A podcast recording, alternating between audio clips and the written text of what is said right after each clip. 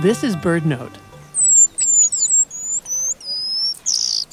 A few times each year, the eastern paradise Whydah puts on its party clothes. This small finch, found in East Africa, is just five inches long, with a black tail, brown back, and patterned face markings. But when it's time to mate, the male molts into breeding plumage. His head turns glossy black, his neck golden yellow, and breast a vivid orange. But the best part? He sprouts extravagant long black tail feathers two or three times the length of his body.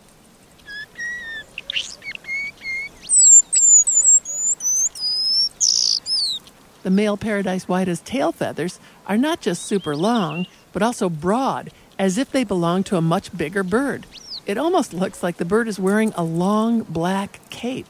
That's how it got its nickname, the widow bird, because it looks like a widowed woman in black mourning clothes.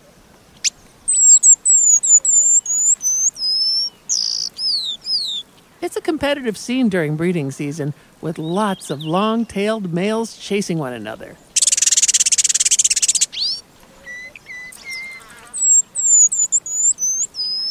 The more a male gets chased, the more likely he is to grow a slightly shorter tail, which could make it harder for him to stand out for the ladies. So just remember never underestimate the power of a good party outfit. For BirdNote, I'm Mary McCann.